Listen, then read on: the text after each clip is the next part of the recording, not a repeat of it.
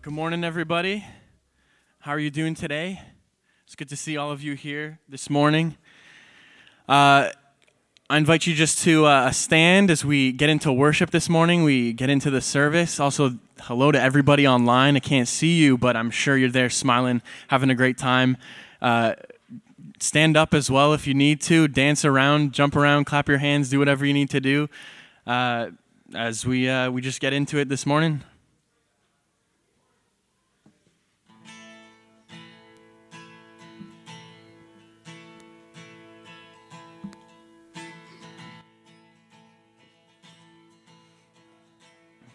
We worship the God who was. We worship the God who is. We worship the God who evermore will be. We opened the prison doors. He parted the raging sea. Oh my God, He holds the victory. There's joy in the house of the Lord. There's joy in the house of the Lord today. And we won't be quiet. We shout out your praise. There's joy in the house of the Lord. Our God is surely in this place. We won't be quiet. We shout out your praise. Oh, we shout out your praise. And we sing to the God who heals. We sing to the God who saves. We sing to the God who always makes a way. Cause he hung up on that cross and he rose up from that grave. Oh my God, still rolling stones away. There's joy in the house of the Lord. There's joy in the house of the Lord today. And we won't be quiet. We shout out your praise. There's joy in the house of the Lord. Our God is surely in this place. We won't be quiet. We shout out your praise. And we were the beggars, and now we're royalty. We were the prisoners, and now we're running free. We are forgiven, accepted, redeemed by His grace. Let the house of the Lord sing praise. We are the beggars, and now we're royalty. We were the prisoners, and now we're running free. We are forgiven, accepted, redeemed by His grace. Let the house of the Lord sing praise. And there's joy in the house of the Lord. There's joy in the house of the Lord today. And we won't be quiet. We shout out your praise. There's joy in the house of the Lord. Our God is surely in this place. And we won't be quiet. Shout out your praise. There's joy in the house of the Lord. There's joy in the house of the Lord today. And we won't be quiet. We shout out your praise. There's joy in the house of the Lord. Our God is surely in this place. We won't be quiet. We shout out your praise. We shout out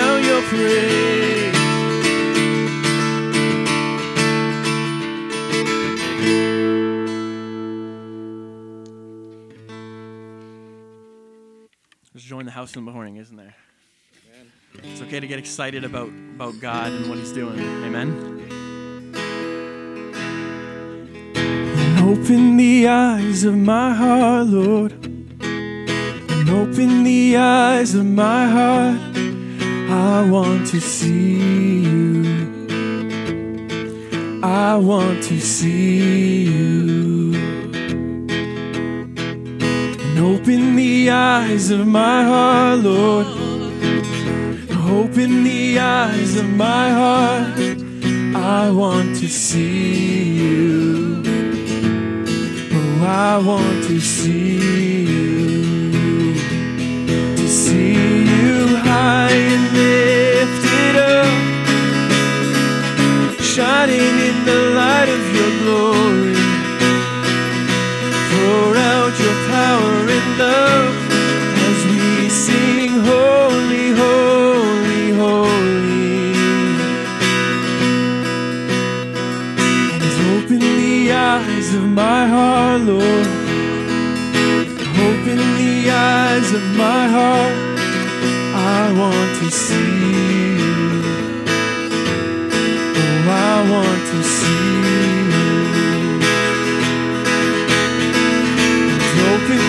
Eyes of my heart, Lord. Open the eyes of my heart. I want to see you. I want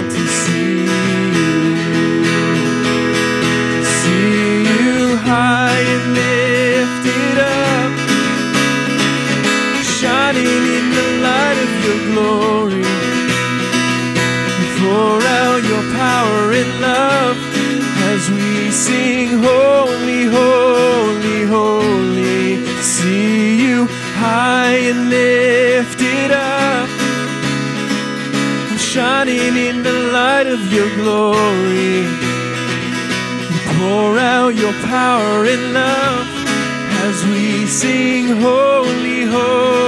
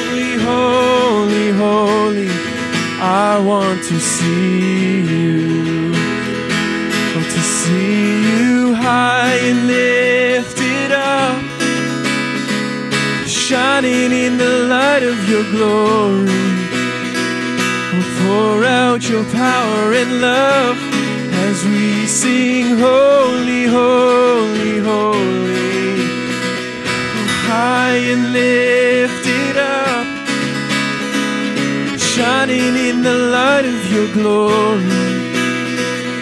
Pour out your power and love as we sing, Holy, Holy,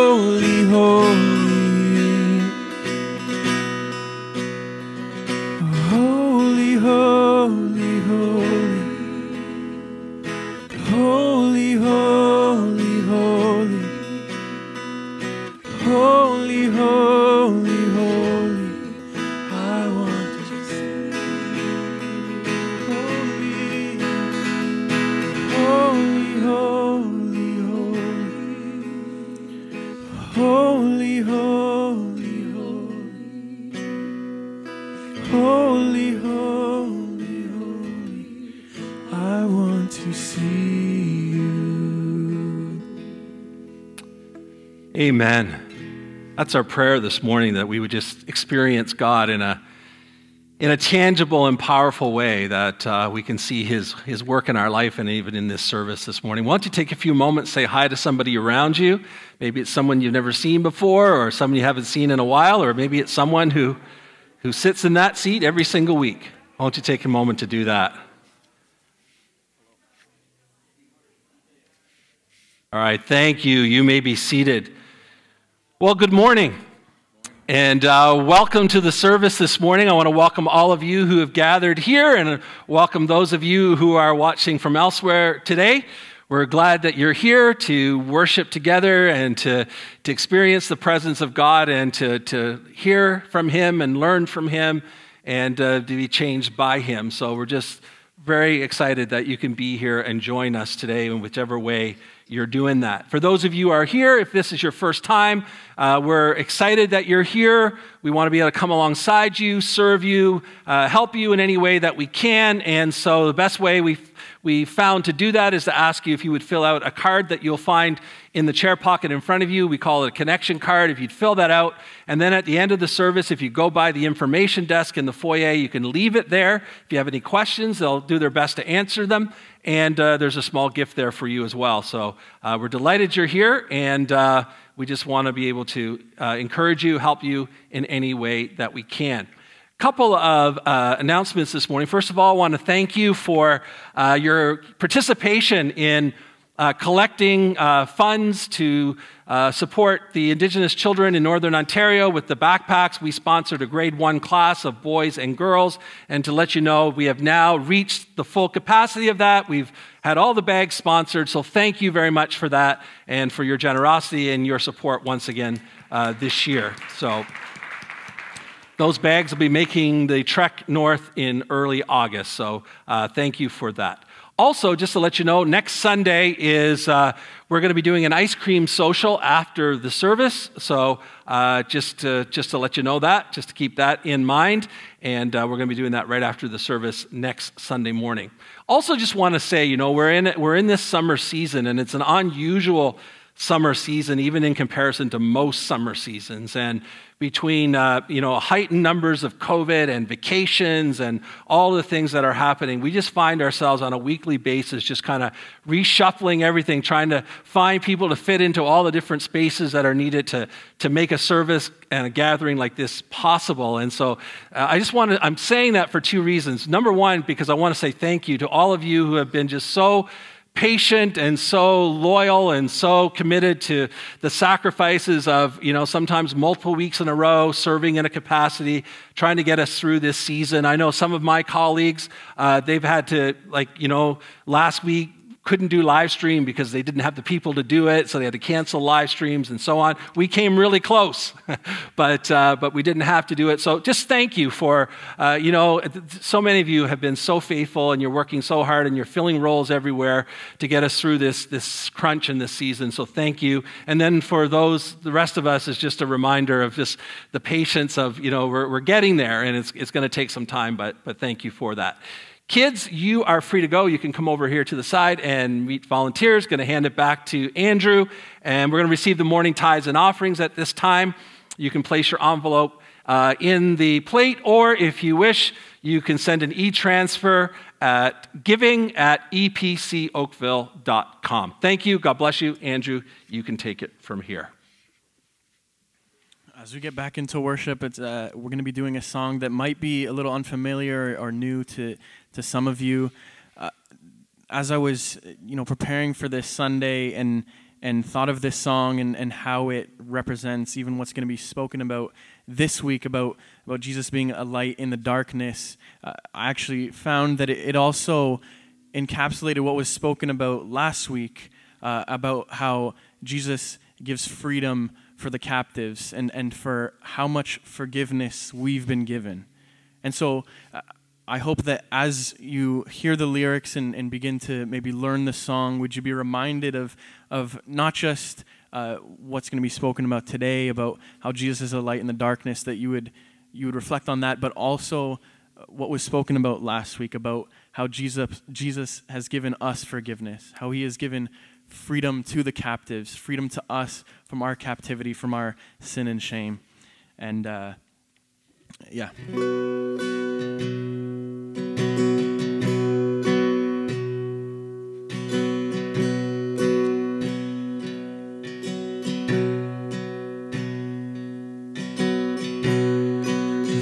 darkness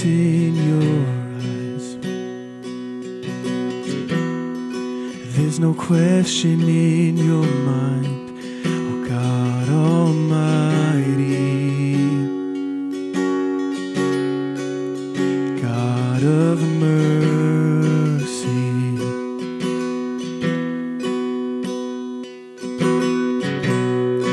There's no hiding from your face. There's no striving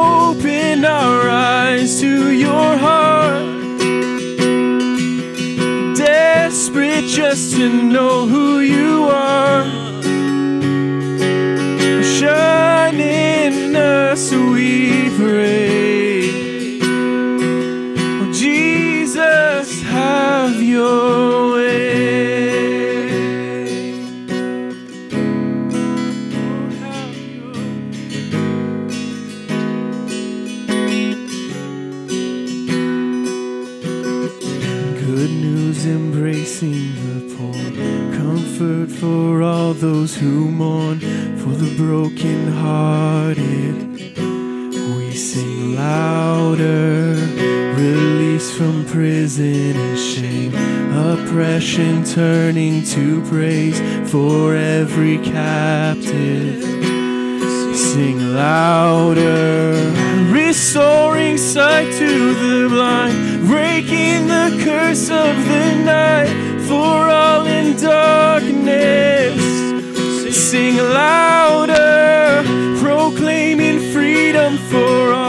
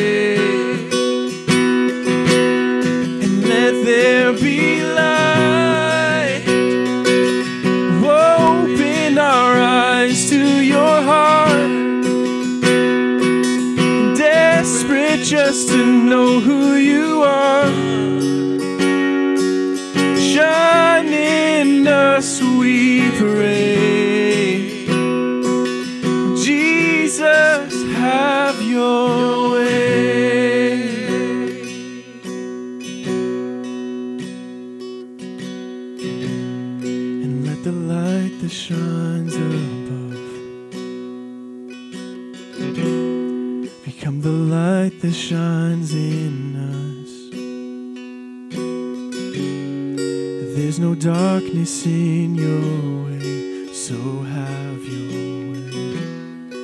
Lord, have your way.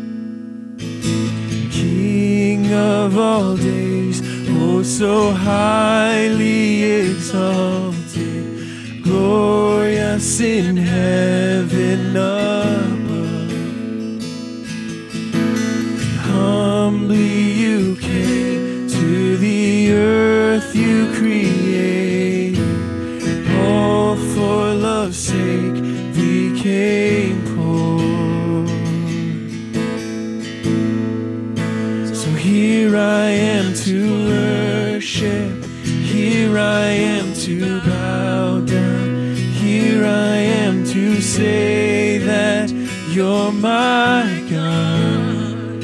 You're altogether lovely, altogether worthy, altogether wonderful to me. So here I am to worship. Here I am to bow down.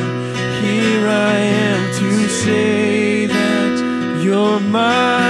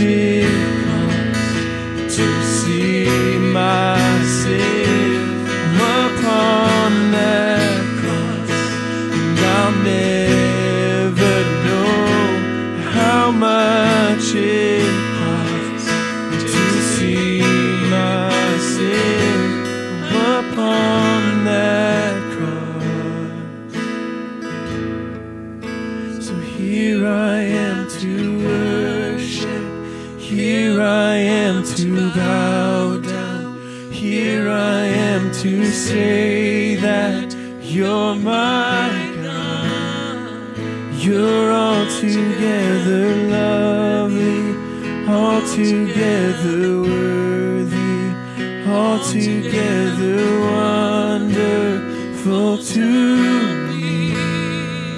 Oh, here I am to worship, here I am to bow down, here I am to say that you're my God. You're altogether lovely, altogether altogether wonderful to me.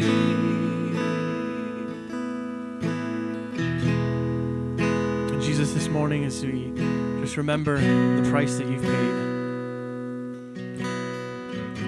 God, we are so thankful for all that you've done. God, thank you for, for setting us free. God, for giving us forgiveness that just goes beyond understanding, Lord. God, thank you for being the light in the darkness, the light that, that shines through the darkness, God. That even when we find ourselves in that place, that God, that there's no darkness that can cover your light, God. So thank you, Lord, for your sacrifice. For your sacrifice on the cross, God, that paid for our sin that covered our shame, that set us free. Thank you, God, for guiding us through the dark, for being by our side every step. Thank you, Jesus, for who you are, for all that you do. And thank you for this morning as we're able to gather. Amen. Our scripture reading this morning is found in John chapter 8, verses 12 to 20. When Jesus spoke again to the people, he said, I am the light of the world. Whoever follows me will never walk in darkness, but will have the light of life. The Pharisees challenged him. Here you are, appearing as your own witness. Your testimony is not valid. Jesus answered, even if I testify on my, bo- my own behalf, my testimony is valid, for I know where I came from and where I am going. But you have no idea where I came from or where I am going. You judge by human standards. I pass judgment on no one. But if I do judge, my decisions are true because I am not alone. I stand with the Father who sent me. In your own law, it is written that the testimony of two witnesses is true. I am one who testifies for myself. My other witness is the Father who sent me. Then they asked him, Where is your Father? You do not know me or my Father, Jesus replied. If you knew me, you would know my Father also. He spoke these words while teaching in the temple courts near the place where the offerings were put. Yet no one seized him because his hour had not yet come. You may be seated. Thank you, Andrew. Thank you, worship team, for leading us this morning.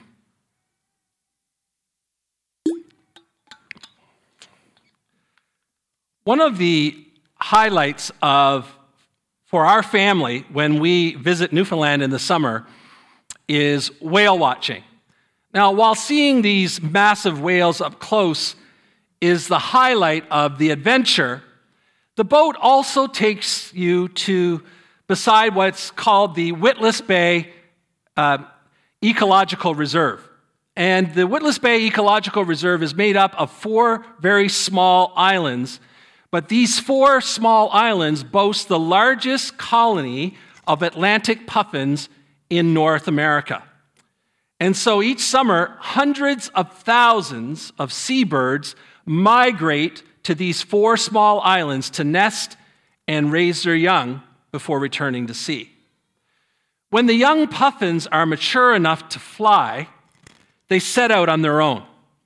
And they leave the island at night because they follow the light of the moon toward the open ocean, and they will stay out there for two to three years. Once they're two or three years old, they make their way back to the islands to breed.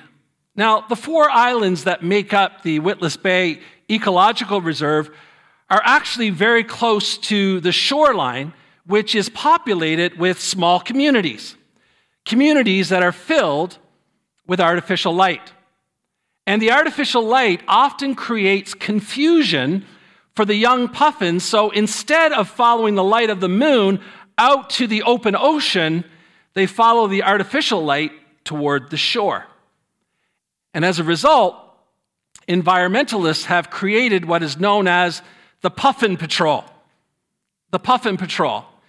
And what that is, is the general public can actually sign up to be a part of it. And each night, the Puffin Patrol walks through the towns, finding these wayward baby puffins, and then they're rescued and tagged, and then they're returned back to the island the next morning, hoping that they make their way eventually in the right direction.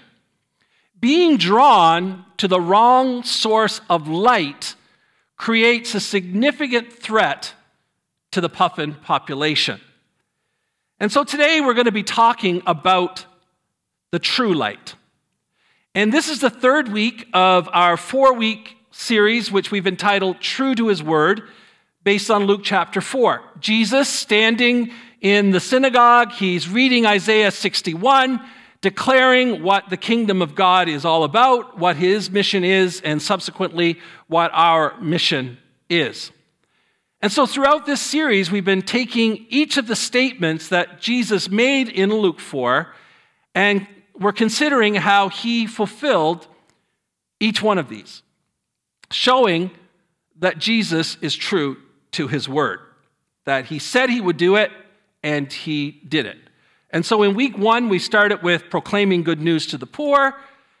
Week two, we considered, which was last week, freedom to the captives. Today, we're going to focus on recovery of sight for the blind. And today, as we walk our way through this, we'll be reminded that Jesus is the light of the world who brings hope and joy where there is distress and darkness. So, as we've done in the last couple of weeks, let's begin with the context. Now, we said this series is based on Luke chapter 4 and in Luke chapter 4, Jesus is quoting Isaiah 61. So what you have here is something that is common throughout scripture is that you have scripture that's quoting other scripture, and that's what we have in Luke chapter 4. It's important for us as we read this and try to understand it that we try to put ourselves in the sandals of a first century Jew, sitting in the synagogue service and hearing these words read by Jesus. They knew the message of the book of Isaiah. They knew the significance of these verses in terms of the long awaited Messiah. They knew what these verses meant. But it's also important that we understand the context of Isaiah as a whole so we can under, better understand what these verses mean. The book of Isaiah is a prophecy regarding Israel, specifically regarding judgment that was about to come upon Israel. Isaiah was a prophet during a time of significant political unrest. The Assyrians were threatening many nations, and Israel was included in the nations that were being threatened. And so the understanding when the nation of Israel was created was that God would lead them and God would protect them as long as they put their trust in Him, as long as they were faithful to Him.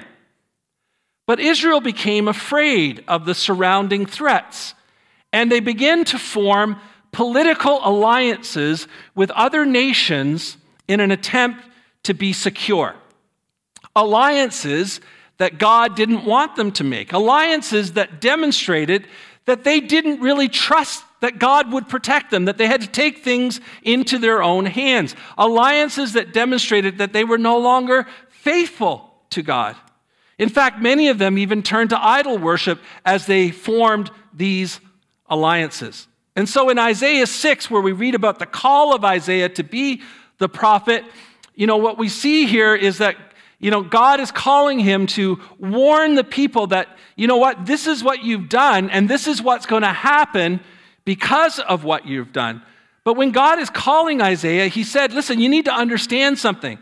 You are going to speak, but they're not going to listen. You're going to speak, but they're not going to listen. They're going to hear what you're saying, but they're not going to apply it to their lives. They're not going to even be able to understand it. And so, throughout the book of Isaiah, this idea of blindness is used as spiritual symbolism all through the book. That the eyes of the people were clouded by, by their sin, by their political alliances, by their decisions, and they can no longer see God for who He is. And so Isaiah prophesied that Israel, as a result of this, would be taken into captivity because they were spiritually blind. But even though he's prophesying that this is going to happen to them, his message is also a message of hope because what he's telling them is that this may be what's going to happen to you in the near future, but down the road, you have a future that is filled with hope. Because at some point, a Messiah is going to come. The Messiah is going to come. And when that happens, people living in darkness will see a great light. Not an artificial light, light they had been following, but the true light. And when the Messiah comes, it says, He will release them from their darkness by opening their spiritual eyes. And so, while healing physical blindness is something the Messiah would do, and it is something Jesus did, the focus of Isaiah is not on physical blindness, it's on spiritual blindness. And the Jews who were sitting there that day, hearing Jesus read Isaiah 61 and proclaiming that he was the one who would fulfill that prophecy, they knew exactly what was going on here. They knew exactly what was being said. They knew what this day meant. Light. So, our scripture today. In our scripture today, Jesus announces that he is, he announced that he is the long awaited light that had come. Our scripture today in John 8 took place during the Feast of Tabernacles in Jerusalem. Now, if you read the backstory, Jesus' brothers tried to get him to go right from the very beginning. He said, No, it's not, that's not the best plan for me. And so Jesus deliberately arrived partway through the celebration. The Feast of Tabernacles was a celebration of, of in Israel of God's leading of Israel through the wilderness, God's presence protecting them, guiding them with a cloud by day and fire by night. Small booths were made, and many of the pilgrims lived in these small booths, remembering the days of their ancestors in the wilderness, creating these shelters for themselves. Four large bowls were placed on top of tall pillars in the temple court, in the court of the women, because that was a place where both men and women could gather. Everybody was welcome in the court of the women. And so these four large bowls were placed on the top of four very tall, large pillars. Young, four young men from the priestly group would climb these ladders each day and they would fill the bowls with oil and they would put wicks that were made from the discarded clothes of the priest into these bowls and they would light the wicks and the light from these bowls would just illuminate the courtyard at night. And the people would dance and sing each night all the way till dawn. The goal of the really spiritual people was you know, we haven't slept during the whole festival. We've just been to the party, we've been dancing, we've been singing, we've been celebrating all during the feast. Now, each night, the celebration would officially be ended with the priest blowing a ram's horn and declaring, We are Yahweh's, our eyes are directed at Yahweh. In other words, in other words, we are looking towards God, we see God. We see God. The light symbolized the Shekinah glory of God that protected them, that saved them, that guided them in the wilderness. And the lights glowed every night with the exception of the final night. The final night at the close of the feast, the light was not lit. It had, the light had gone out at that point. And so the timing of our scripture is the Feast of the Tabernacles had just ended and darkness had engulfed the courtyard. And many people were still present in the courtyard, and Jesus was there with them as well. And so Jesus had been teaching, and the people were amazed at him. And as he's sitting there, and these people have gathered, and many are still in the courtyard, even though officially the celebration has ended, Jesus in the darkness calls out, and what he calls out is this I am the light of the world. Whoever follows me will never walk in darkness, but will have the light of life. The use of the words I am was a declaration of his divinity, that he was God. He's declaring that he is the light that was prophesied of in Isaiah chapter 9, verse 2 of a people walking in darkness have seen a great light. On those living in the land of deep darkness, a light has dawned. He is declaring that the light had come and the light would open their eyes from spiritual darkness and blindness.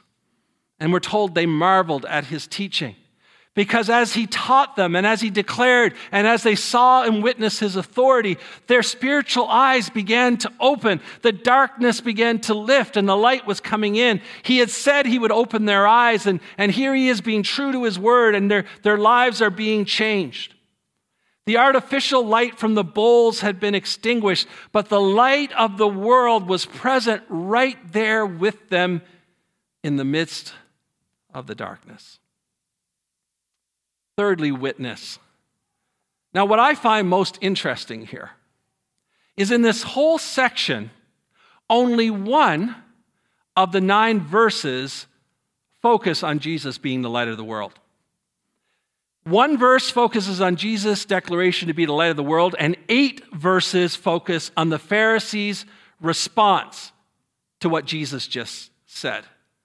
Now, it's important to highlight that the Pharisees just heard Jesus use the words, I am.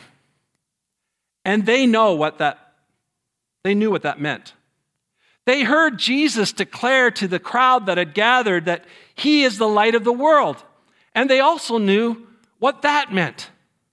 Yet they didn't want to accept that Jesus was the Messiah they didn't want to accept that Jesus was the promise of light in the darkness that Isaiah had talked about because Jesus was a threat to their artificial spirituality.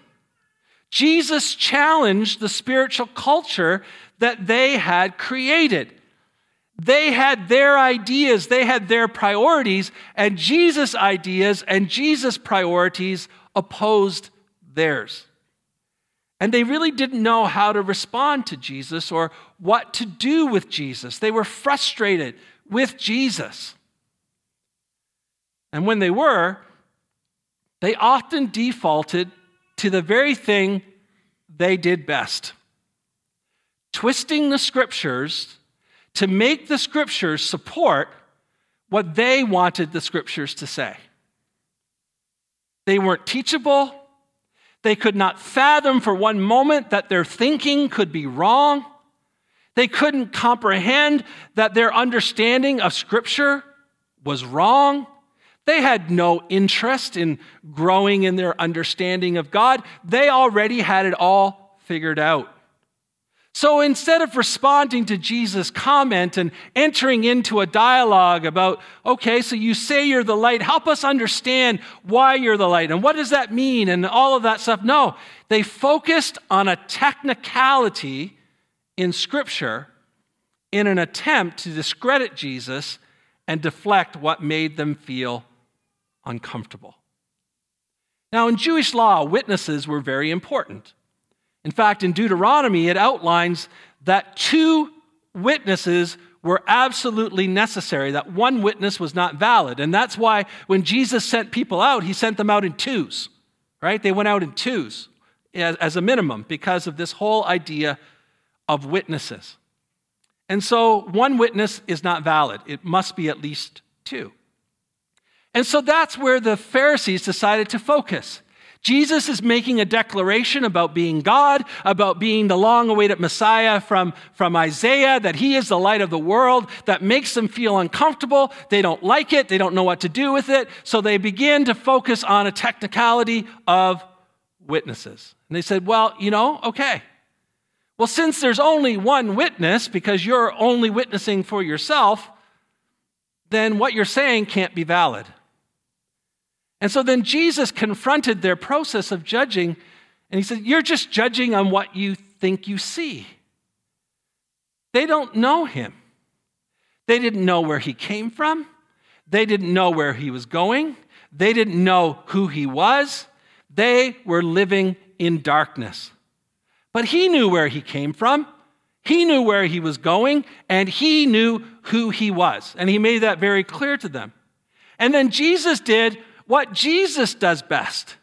He took their argument and he turned it toward them. And he said, Your law says two witnesses are needed. Okay, so that's the point you're arguing. And you're saying that it, it's not valid here because I'm the only witness. Well, he said, Let me set the record straight. There's actually two witnesses here. There are two witnesses. The Father who sent me is a witness, and I am a witness. So, see, there's two witnesses. There's two witnesses. And they said, Well, where is your father? Now, it's important for us to understand that they're not asking him to go get your father and ask him to step up so, you know, the second witness can be identified. They know who Jesus is. Pharisees were rural spiritual leaders, not the city Jerusalem leaders. They were there for the same reason Jesus was there. They are familiar with Jesus. They are watching Jesus. They know his backstory. They know who he is. They know his story. And they know that Mary was pregnant prior to marrying Joseph. They would know that. And in Eastern culture, to question a man's paternity would be a slur against his legitimacy. And that's why, even in, in some other places, they say to him, Aren't you just Joseph's son? They're making a slur against them. Wink, wink, we know the story. And so, what they're saying is, no one really knows who your real father even is. We know the rumors about your mother's pregnancy. You're not the Messiah, you're just an illegitimate child. And Jesus replied, You don't know me or the Father. In other words, you are spiritually blind. As we read through this story, I believe there are two important applications that we can draw. The first is discomfort. Have you ever been sleeping and you've been woken up in the middle of the night by someone turning a light on? Like the whole room just, just gets so bright. And have you ever said these words, right? Turn off the lights because it's so uncomfortable, it's so intrusive. You're sleeping, it's dark, and the lights came on. Or have you ever said the statement, just give me a minute, I, I need to adjust. I need to adjust to the light. I think we've all had those moments. Because when you've been in the darkness for a period of time, it takes a moment to adjust to the light. In fact, when you've been in the dark, light is not really appreciated. It's just really not appreciated. It's intrusive, it's uncomfortable for us. And so the same is true when it comes to the light of truth. When Jesus comes to us as the light of the world, sometimes his light is viewed as intrusive. Sometimes his light makes us feel really uncomfortable. And the truth is, most of us do not like to be made to feel uncomfortable. We just don't, especially when it comes to spiritual things. Most of us do not celebrate moments of being spiritually uncomfortable. And because of that, we tend to create responses to help us avoid the uncomfortable experience of the light shining on our darkness. Now, for those who are not followers of Jesus, the response to the light can be a denial of a need for Jesus. I don't, I don't need Jesus. I don't, I don't need him in my life. It can be deflecting the blame on the church and the followers of Jesus. I don't want to be a part of Jesus. I mean, look at the church. That's just filled with hypocrites. They're all hypocrites. And look what they've done. And look, you know, no, I don't want to be a part of that. Or even getting to the point where it's like, I don't even believe there is a God. And so that's how many who don't follow Jesus respond to the light when his light shines on them. It's, it makes them feel uncomfortable and they find ways to deflect the light so it doesn't expose them. As followers of Jesus, I would hope that our desire is to grow spiritually. As followers of Jesus, we want to be formed into the image of Jesus. We, we want to be like him. We want to be like Jesus. And that process of growing to become more like Jesus is often a difficult one. It's a painful one. Becoming like Jesus can make us feel really uncomfortable. In fact, sometimes it's easier for us to stay exactly as we are instead of allowing the Holy Spirit to bring the necessary changes that need to happen in our lives.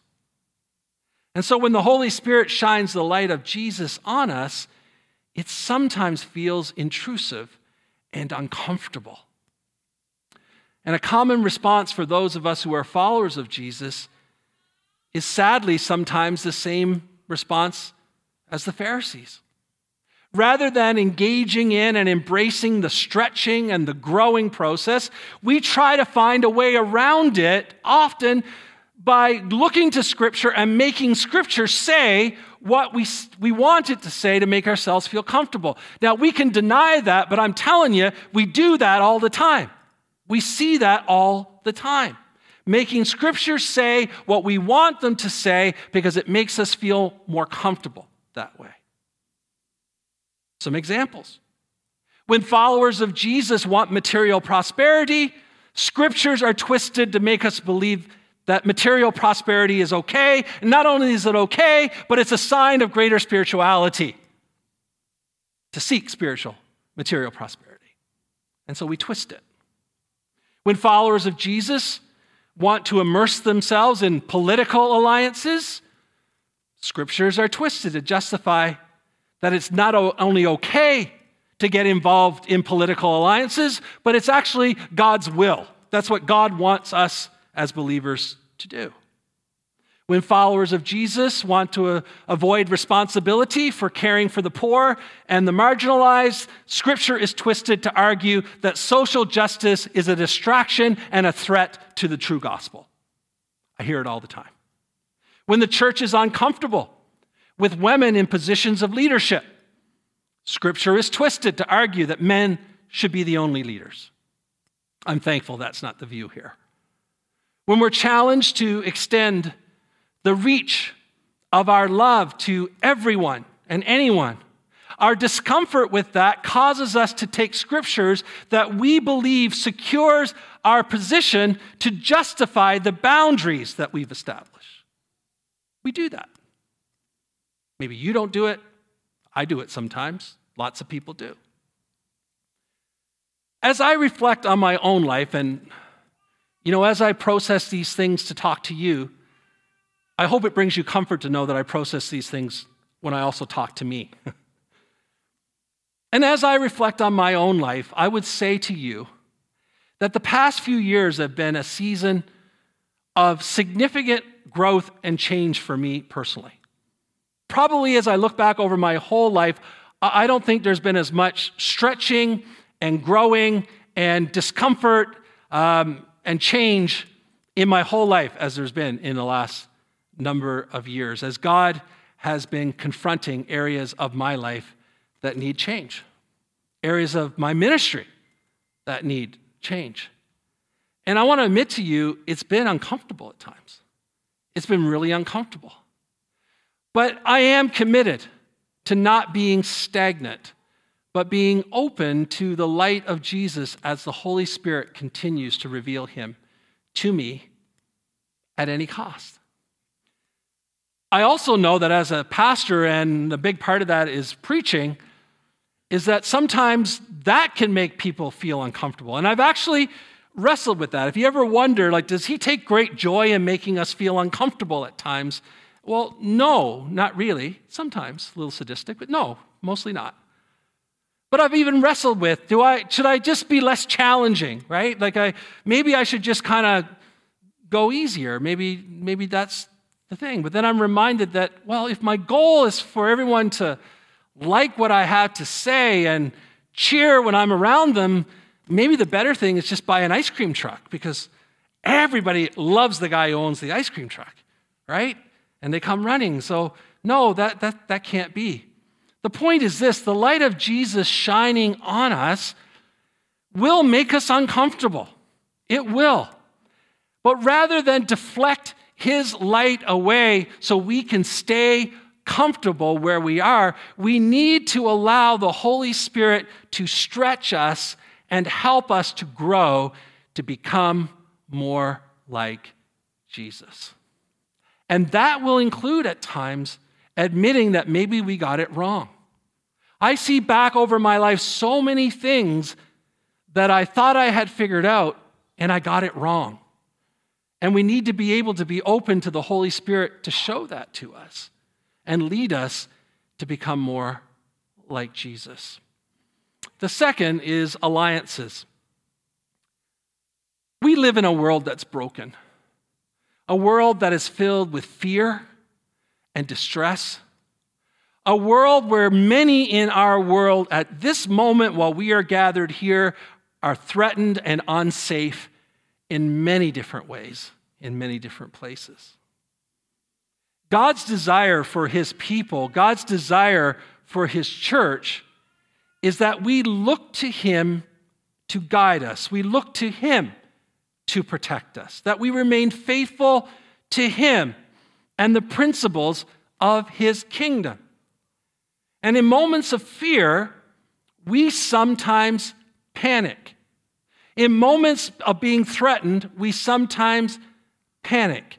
Our values are threatened, and losses appear imminent to us. And so, in an attempt to protect what we value, we seek out alliances that promise us safety, just like the Israelites did at the time of Isaiah. And I want to say this morning we must be careful that these alliances that we seek out are not artificial light. They're not substitutes for the real light that will guide us in the wrong direction, that will result in harm. Folks, I will say, and I've said and will continue to say, our hope is not found in political parties. Our hope is not found in political leaders. Our hope is not found in government legislation, and our hope is not found in forming alliances with those who quote Scripture when it's convenient, but are not shaped by Scripture, nor do they live by it. And we've seen a lot of that in the past few years. Jesus is the light of the world who brings hope and joy where there is distress and there is darkness. Psalm 20 records a prayer of David. I want to recite it, read it with you this morning. David says this May the Lord answer you when you're in distress. May the name of the God of Jacob protect you. May he send you help from the sanctuary and grant you support from Zion. May he remember all your sacrifices and accept your burnt offerings. May he give you the desire in your heart and make all your plans succeed.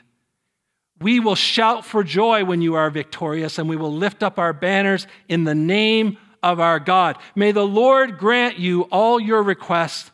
I know that the Lord saves his anointed. He answers them from his holy heaven, and his saving power is at his right hand. Some trust in chariots and some in horses, but we will trust in the name of the Lord our God. This is written, this is spoken, this is prayed by one of the most powerful, the most powerful military leader in the history of Israel. Some trust in chariots, some trust in horses, but we will trust in the name of the Lord our God. They are brought to their knees and fall, but we rise up and stand firm, O Lord. Save the king and answer us when we call. Like the psalmist, we need to say, some trust in political leaders. Some trust in political ideology. Some trust in legislation. But we trust in the name of the Lord our God. And I believe that the church today needs many Isaiahs who will stand up and speak what people do not want to hear. Because there's an increasing spiritual blindness as we are putting our trust in alliances with political leaders and political ideology. Church history. This is not new. Church history is littered with examples of the church forming political alliances. And let me tell you, a quick study of church history will show you that none of it ended well. None of it ended well. So let's not lose sight of the one who desires to guide us, the one who has promised to protect us, the one true light. Our alliance should be with him. With him. I'm going to invite our worship team back.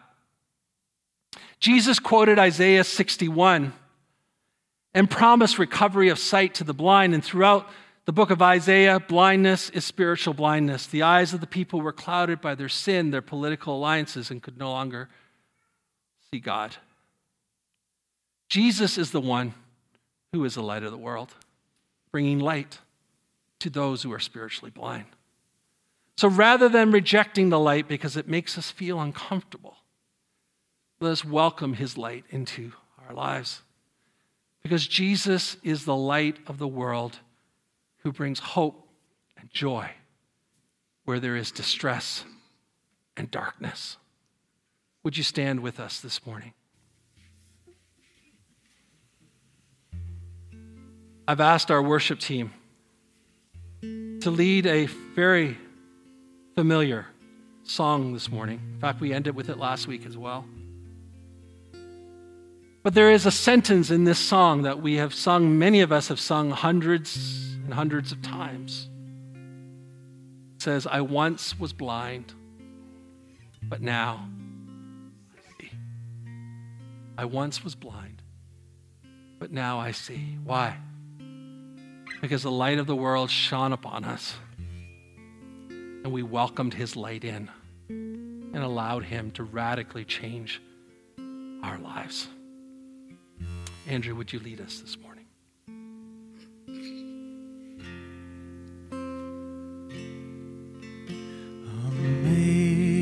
Amazing grace, how sweet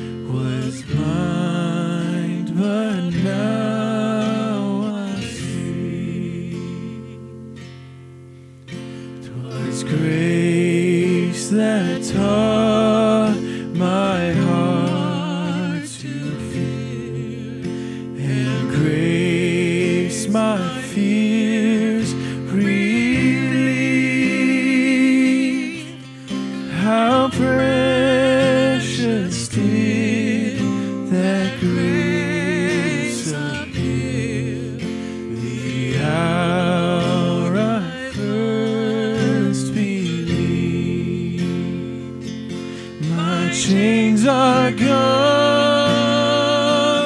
I've been set free. My God, my Savior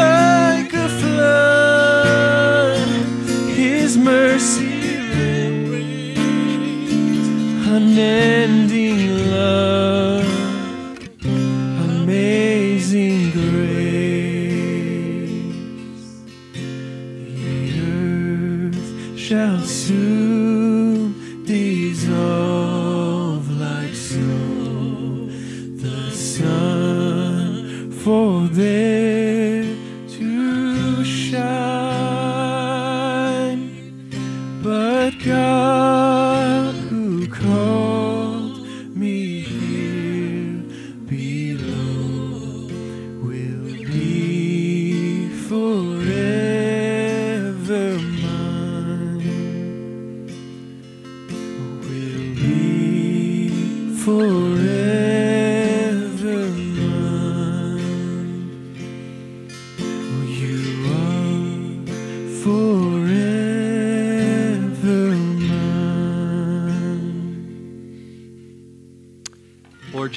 this morning,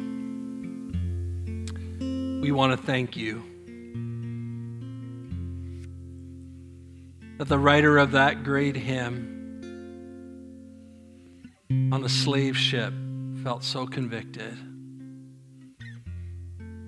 as your light began to shine into the darkness of his soul, allowing him to see how blind he was and to pen the words of that song that those words can resonate with us here today for many different reasons, but we just know that any light but Jesus is artificial light. Any light but Jesus is not a light worth following. Any light but Jesus will not bring us hope and a future, but will bring us distress, despair, harm, and failure. And so this morning we're reminded that you came. You came as the light of the world. And your light has shone on us. And we have responded to you. And I pray that your light will continue to have full access to our lives. That if your light ever becomes uncomfortable for us, that we'll make the changes we need to make to welcome the full value of your love into our lives. And Father, this morning as we leave this place, we're also reminded that you not only said, I am the light of the world, you said, You are the light of the world. And so, Lord, today, as we reflect the light of Jesus on the sinfulness and the brokenness, the hurting and the pain, the despair, the marginalized, or may we be people who allow the true light to shine. Because it's only Jesus that can make a difference in people's lives. And may the true light of Jesus be what we shine from our lives. Lord, help us to grow, help us to be stretched, help us to welcome that into our lives, as uncomfortable and painful as that growing is. Lord, help us to embrace it because we know that that's what's best for us. And Lord, I pray today as we leave this place that you go with us. We know you will. And I pray that you'd use us wherever we find ourselves, that wherever we are, we would be your light to people. And Lord, I pray today that our eyes would stay fixed on you. And I pray for those who are not able to be here today because of sickness. We pray specifically for Edith this morning, for your healing touch, your strength, your encouragement, and your comfort. Lord, as we leave this place, may we leave knowing